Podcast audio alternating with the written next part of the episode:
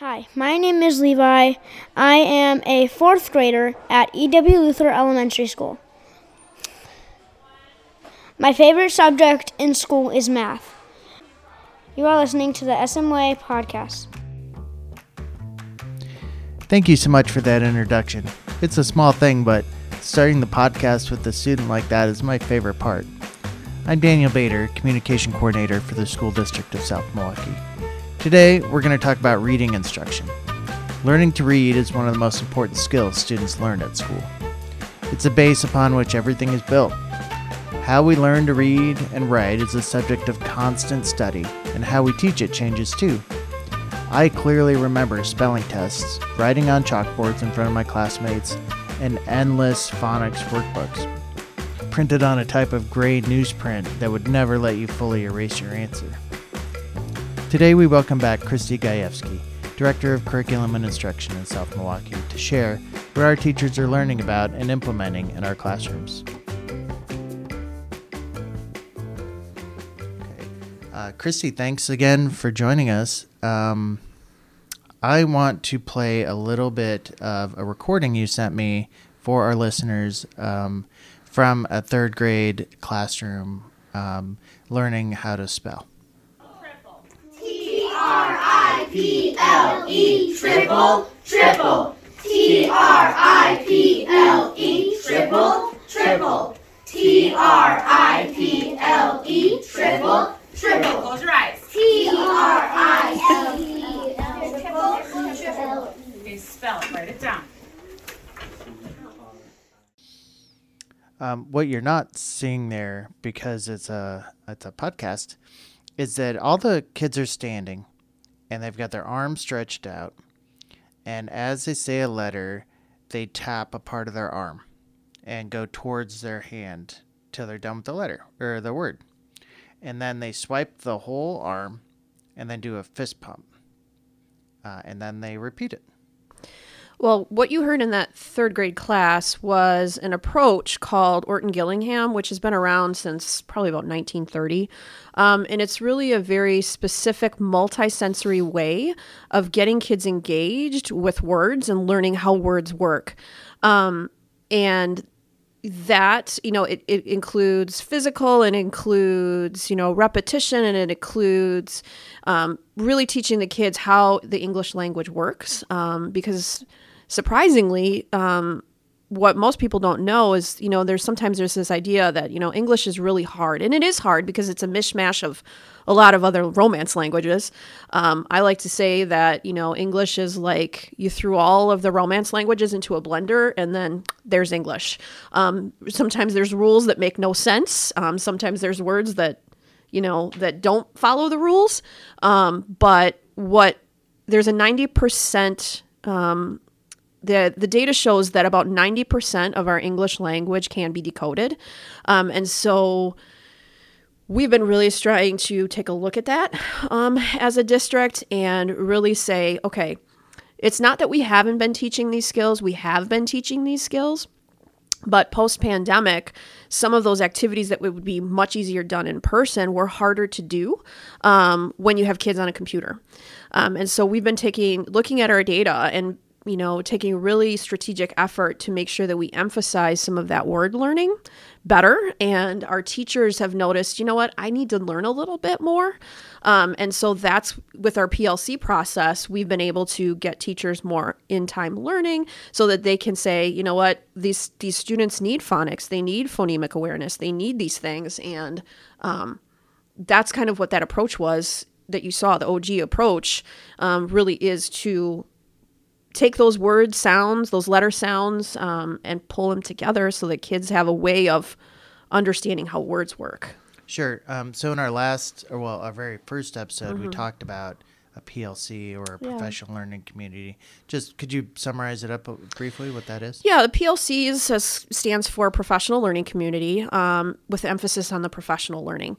It's the idea that all of our educators come with a wealth of knowledge and it's not all the same. So they come with their experience, and when you put them in a room together, that's more powerful um, than, say, sending people out to a conference. And sometimes that information gets back and it doesn't, sometimes it doesn't. But really putting the educators in the room to learn from one another about best practices and approaches because they all come with different sets of experiences. So they're teaching each other so that we can teach the kids better. Sure. So um, I interviewed um, Blakewood third grade teacher Travis Rice and reading specialist or interventionist. Reading well, she's a reading specialist, but she's also the interventionist. Yeah. uh, um, uh, Renee Larson about that. Um, here's what they had to say about kind of exploring their data over the summer and figuring out what second graders turning into third graders might need.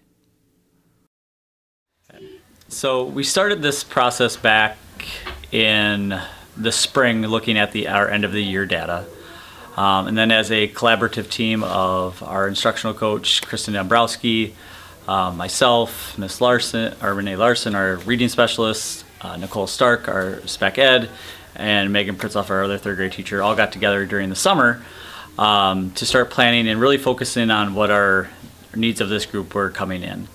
Um, and when we sat down and looked at the data and we looked at all the things that they need, it really came down to a lot of phonet- phonetic and spelling um, skills that they were just lacking for whatever reason. So after looking at the data, I noticed that those foundational skills were the primary um, target for learning for these students.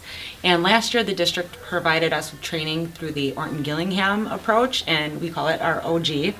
Um, and so OG is awesome for this group of students because it's multimodal. So it taps into all the different pathways of learning, whether it's visual, auditory, um, kinesthetic, so their movement, and tactile for touch. So all of these ways that they learn um, come through in these lessons, and you can tell that they have a lot of fun with it. So it's a great approach for them. I had no idea what OG was. Um, it was brand new to me. But if I didn't use Renee for that, or to use her expertise, or Kristen's expertise, and and Nicole's or Megan's, uh, this doesn't get done. Um, so it's you got to use your team, and it makes this teaching thing a whole lot easier. Yeah, it's about tapping into each other's strengths. We're building each other's capacity um, so that we're the best that we are for our students.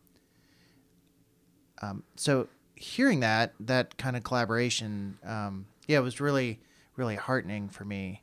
Um, can you talk about how uh, you know learning to spell this way um, or i guess just tell me about how reading learning to read has changed because i had a phonics book on that kind of gr- not greasy but get this gray paper that i had to just constantly you know we had work pages and and reading out loud and but I, I think that reading education is a lot different now Um, Yeah. what do we do Yeah, I think the challenge is is that sometimes, you know, especially this has become a conversation. It's been a national conversation on and off for over 60 years about what's the best approach to teach all kids how to read and read well.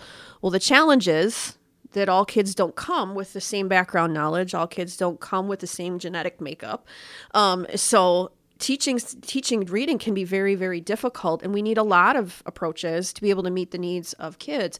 But when we look at the science research and neurological sciences i mean there are these approaches haven't you know like i said the og approach has been around since 1930 but it was specifically used for students who were identified with dyslexia.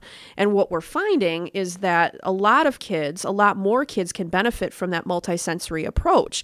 And that's been the evolution of reading is that when we we've had these approaches um, for a long time but now we're getting better at strategically using them.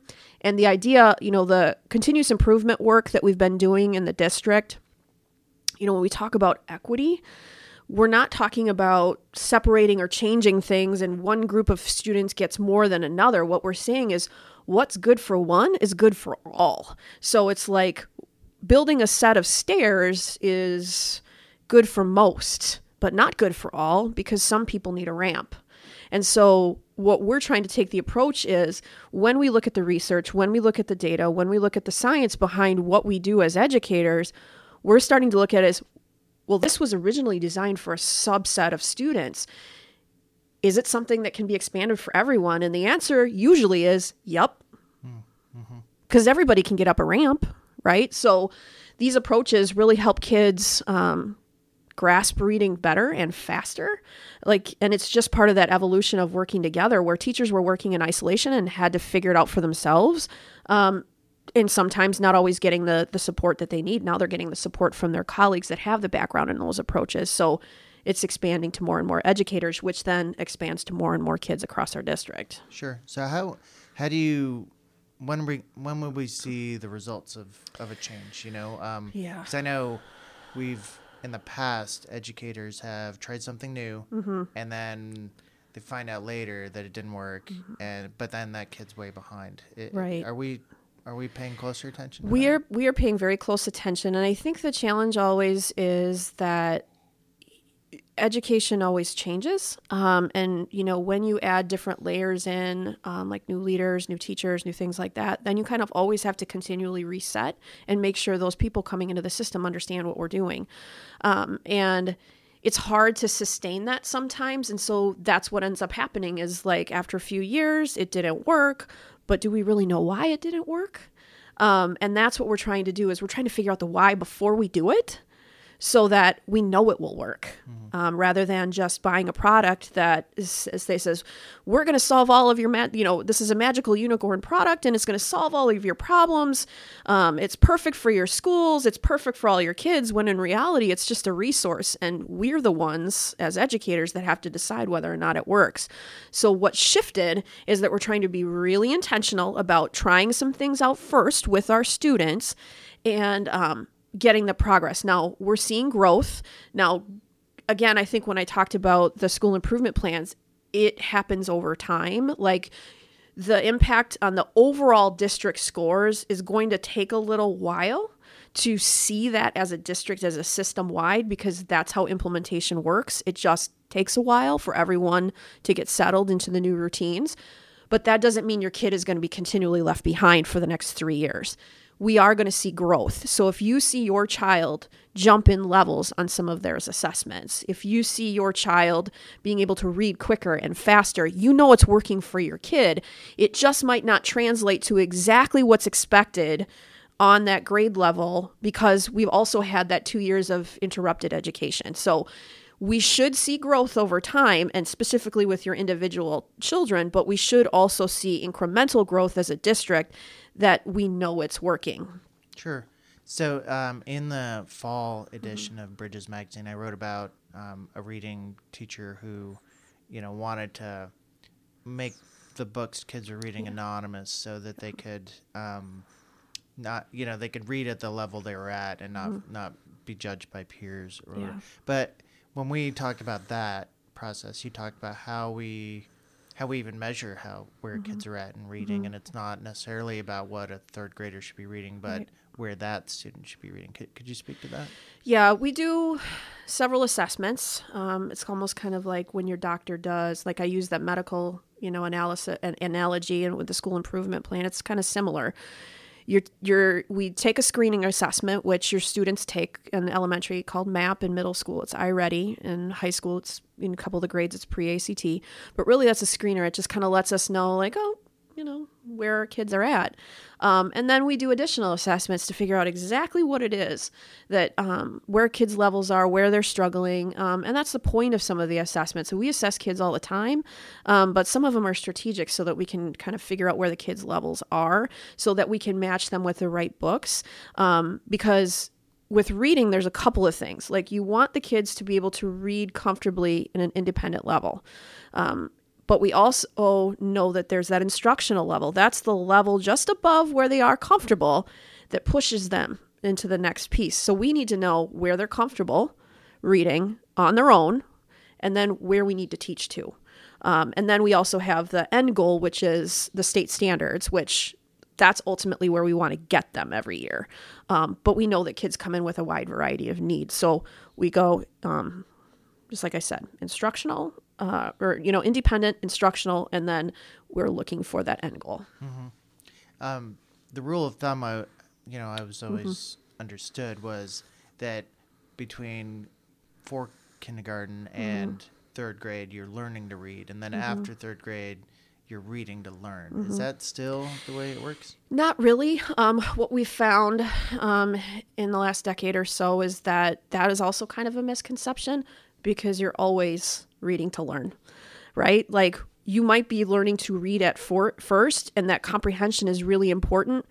But kids 4K in those younger grades, they're already reading other things. They're reading environmental print. I think of my own child, my oldest. His for one of his first words was Target and credit card, which and he would read it on the side. So that's environmental print when kids can recognize and know certain things like they're reading to learn. And my son knew, well, Target credit card that goes along with shopping. Mom's going there, right? So there's it's not really con- text gets more complex when they hit third, fourth, and fifth grade because they're learning more um, concepts in depth because of their age and development. So it'll go deeper into content like science content, math content, social studies content, but they're always reading to learn all the way through. That's the whole point of reading. Sure. Um, so I, I mentioned two strategies that two different reading teachers uh, have employed at two of our schools. Um, tell me about reading teachers. What, Where did that concept come from, and what do they do in our schools? So reading te- reading teachers um, and reading specialists are actually specialized licenses um, because there's such a variety of issues that can happen with a child who is learning how to read because it's all internal processing um, and there's a lot of things that can go haywire right when when a child is learning how to read so those are specialized licenses and they are trained to specifically look for the challenges that kids might face and help them overcome those barriers. Um, and so that's, and actually, the state requires districts to have a reading specialist of record on staff in order to help make sure that the general education teacher has enough information to support their students. So, that concept of having a specialist in the district has been around for a very long time. Um, and it's just now we're trying to be more strategic about how we use that and also train more of our teachers um, in some of these approaches. And actually, because of all of the work that we've been doing on the foundational skills, um, I had some conversations with teachers just prior to the uh, the holiday winter break, and as a result, like this this is a national conversation, uh, and so our state responds in different ways. And I had the opportunity to offer some additional training for teachers in these approaches that I've I think I have about 25 teachers who are taking a self-paced course on the Orton Gillingham approach because they want to and they feel like I want to know more. I want to feel like an expert in this. And I also have another 15 or so that are going to be doing a virtual book study um, to kind of make sure that they're all on the same page, which that to me is the power of the professional learning community and the educators that we have in this district. They want to do well. They want to understand. They want to make sure that they're doing the right things by kids. And so to have, you know, these different educators come to me and say, I want this training. And for me to be able to provide it, I feel like is a really big, huge win for the district because they're engaged. They want to know more and they they want to do better. Um, and I guess it's we should just say that elementary teachers are generalists. Yep. They they teach everything, Everything. right? So um, that's what Mr. Rice had said that until Ms. Larson had told him about this OG approach or Mm-hmm. su- started suggesting strategies um, that he he may not have known about them. Right. Um, which if, if some are taking that approach now that the word's gotten around about Yep. it, you know, great for them. But you can't do that in every subject. No. So, um, so he's using that team, and he Mm-hmm. said it's it makes us all easier. And Yeah. he was kind of saying it almost like this captain of the ship, you know, Mm-hmm. looking around the room, thinking, you know, I, I can't always intervene on every single subject. Right. So, um, do we do have other, uh, you know, interventionists in the district? Is it? it it's mostly just reading, literacy. right? It's Yeah. just literacy for the most part. Um, at middle school, we have math specialist um, that works with our kids too, and that's an area that we're exploring too because we know that math is another area that we're going to have to look at in the next year. Um, I don't know if that will lead to additional positions, um, but it does. You know, we are we are taking a really hard look at prioritizing and making sure that we're doing the right things. Sure, and having that that specialist on hand to maybe Mm-hmm. even because from what I've observed that they um, they have a schedule, but they are Yeah. uh, able to float around. Right. Where the the major thing I'm learning about elementary mm-hmm. teachers is they are they are stuck with their kids and in their classroom, so they Yep. can't necessarily devote extra time Right. to other things. And Right. tha- and that's what they can do. Yep. Yeah, and our and our interventionists work with small groups of kids that are really really struggling. Um, so they'll get specific, you know, um, strategies and skills taught to them through our interventionist. But the interventionist schedule is a little bit flexible so that they can. So in a situation where, like at Blakewood, they saw that you know the incoming third graders were really struggling with this, she could prioritize her time with that whole group of students, that whole class, both classes. What is it? You know. 35 40 kids um, whereas typically she would have only been working with like three or four at a time. So it's be able to help co-teach and expand that knowledge and eventually she'll be able to help pri- you know so maybe it's this year it's third grade but then in another year she may be able to prioritize kindergartner first or other grade levels too. So that's the that's the beauty of some of these positions is that they are working directly with kids but then they do have some flexibility to support more kids in a different way Sure. And, you know, I mean, I guess from a parent perspective and a practical standpoint, if you are staring at Mr. Rice all day, Yeah. having Ms. Larson come in and give you a break and bring in a different energy and a different level, you know, just is a new motivator, Yeah, a different motivation absolutely. kids. Yeah. yeah They were having fun. they were having fun Yeah. they Um, really were And the the one so so Mr. Rice made two students available to us, um, and and one,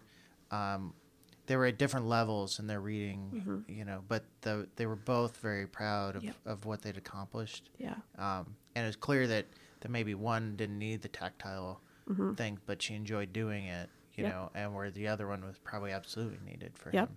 Um, and that's the ramp, right? Yep, that's the students on ramp. Everybody can use it. And students who are at a point where they need to actually be, you know, accelerated or extended, you know, learning those things just gives teachers more strategies and direction for them to use, you know, to be able to extend um, for kids who need those extensions as well. So, um, from a parent perspective, um, are there still spelling tests? Are there how, how, am I monitoring this at home? What am I seeing? Yeah, I don't think necessarily that there are spelling tests per se. Um, I know that sometimes there'll be practice, you know, that you know. So with the OG approach, it's it's not just you know like some you'll you heard the soundbite where they're spelling it out, but there's also like they they write it right and they practice it and they they see it, say it, spell it, you know, and so you might see some practice coming home. excuse me, in that form. Um, because you know what we also have learned is that we have to make sure that we're teaching kids in a strategic strategic approach that's age appropriate developmentally appropriate for how they learn words. And in the past our spelling tests may not have made sense. You know like you're learning these 10 words but why? Is it actually helping you learn how to read? Or is it I mean, there has to be a purpose. So if there are things coming home, it might be things like, and even if there's not, you can, there are strategies and things that you can practice with your kids and have them, well, what does that letter sound like? How do you put those two together? You know, so there's ways of practicing without necessarily having a traditional spelling test. Sure, sure. We uh, we have a kindergartner, and so we do the uh, alphabet game and Mm-hmm. Yeah. with Disney princesses. Yep. So actually, there aren't that many, so we had to expand it Mm-hmm. to Disney in general. But things that start with A, things that start with B, and we go around the car and Mm-hmm. Yep. ten year old rolls his eyes, but it really worked for him when we Right. Mm-hmm. did it. You know, for him and um, yeah, and she's just she talks about her sight words and and um, yeah, whatever approach her school's taking to that. Yep. Um, re- reading, I guess, at home still is pretty Yep. important. Yeah. Um, how uh, how do we choose those books? You know, are we should should we be doing the classics? You know, like I- mean, yes and no. I mean, I think it is all about what kids are interested in. Um, and even with my own kids, that's where we always started was what do you like? You know, what do you want to read about? And then that's the motivation to read. And what we what we also know from research is that you know, sometimes we have a reading level for kids that is generally a reading level, but if you have a kid that is highly interested in, say, something like dinosaurs, they can read some really complex language because they love dinosaurs and they can pronounce those different dinosaur names and they can do all the things in first and second grade, right? Um, when I was a reading specialist for high school, I had a student, a ninth grader, that came in with like a fifth or sixth grade reading level. But you got him talking about skateboarding no problem. Yeah. No problem reading. Um, but so some of it's motivation, some of it's background knowledge, some of it's interest. And I feel as though, you know, it's always good for kids to have some background in some of the, the quote unquote classics. Um, but that doesn't necessarily mean those are the only things because some new books be, are becoming our new classics. So you think about like Harry Potter. Yeah. You know, that's becoming a new classic and it's it's woven into our culture and references and words that people use. I mean, so I wouldn't limit it to some of the, those older the older classics, but they're definitely worth because they become part of our culture and our vernacular. Sure. Um, and you know, a lot of our parents work nights or the kids Yeah. go to bed uh, and their older kids are still up. Um, we do podcasts at home, you know, uh, or audiobooks. Yeah. Uh, is that Sure. the same as reading? Absolutely, it is. Um, you know, when you have certain kids who have different, like, um, the ways their brains work differently, whether it's dyslexia, ADD, things like that. My own children, I have two sons who um, are diagnosed with ADD, and reading is difficult because they can't focus for a very long time. So, in order to get my children through school and reading some complex texts, we've bought audiobooks. So, and this is coming from a reading specialist. Like, I'm going to do everything that I can to help you understand. So, um, you know, generally speaking, it's good. It's good practice to have the listening and the text in front of you. Um, but audiobooks, reading is reading. That's reading. You know, we, you know, we read people all the time. We are looking for emotion. We're looking for those things. Like that's reading too. So it's knowing the world around you, and then you know when we're when we're trying to um, take what's up in our brains and put it into print. Um, you know, whatever we can do to help kids understand, we're going to do it. Sure. And and I know um, we have an Audible account, but uh, we also use our library and uh, the library in my town. Um, it, you know, that actually Yeah. give you the MP3 player, so there's Oh. no like Wi-Fi necessary. You know, and you know sometimes you have to put a battery in it, but Right. otherwise, you know, they can manipulate themselves and they're they're pretty hardy. You know, so Yeah. um, yeah, and then online stuff like Yeah. circle around we use all the time Yeah, and I think um, our district has Sora, which also has some audiobooks, especially for younger kids. Um, you know, and even some of the practice resources that we have for our literacy programming is Lexia is one. The kids can use that at home as well. Um, and Literacy Footprints is another one that teachers use, and I can't remember if kids have access to those books outside of outside of school, but they probably do if they logged into their own you know because those are digital readers you know so we we and we try to provide i mean our if you go to the district or your school websites you can see um, on the library resource page there's a lot of information there. So there are some and that those those types of things definitely require internet but um, you know there's lots of options for that as well. Sure. Okay. Well thanks for this Yeah. uh, is there is there any more about reading that we need to know Um, I just think that you know, just like with anything, sometimes in the in the news and the media, it can be mixed messages, um, confusing messages, and parents and teachers just want to do the right thing. And I think that our community needs to know that our teachers are really working hard to make sure that they're doing the right thing. But again, it's always comes back to let's have some conversations um, about what's going on and asking questions to seek to understand um, is always always something that's a benefit for all of us to make sure that you know what's going on with your kid um, and take some of the information that's out there with a grain of salt because reading is a very complex process and there's no one right approach. There are things that are better that help us get started um, and we're trying to make great efforts to make sure we're doing the right things. Christy thank you for being here. Um, Absolutely. very enlightening. Uh, appreciate it. Yeah thank you. I'd like to take just a minute to advertise a special event coming up. Once a year, South Milwaukee puts on a community event to celebrate the literary work our students do. This year, we're widening the focus to STEAM science, technology, engineering, arts, and math.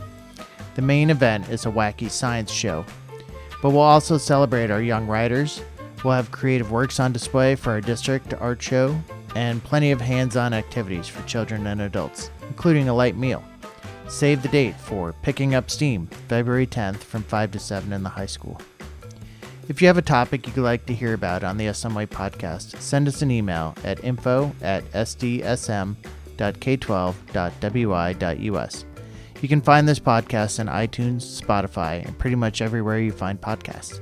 This episode was produced by the School District of South Milwaukee. Thank you again to the High School Music Department for their support in making this podcast happen. You can find more information about our schools at www.sdsm.k12.wi.us. Find us on Facebook, Instagram, and Twitter by searching the hashtag SMWay or find us at, at SOMILW schools.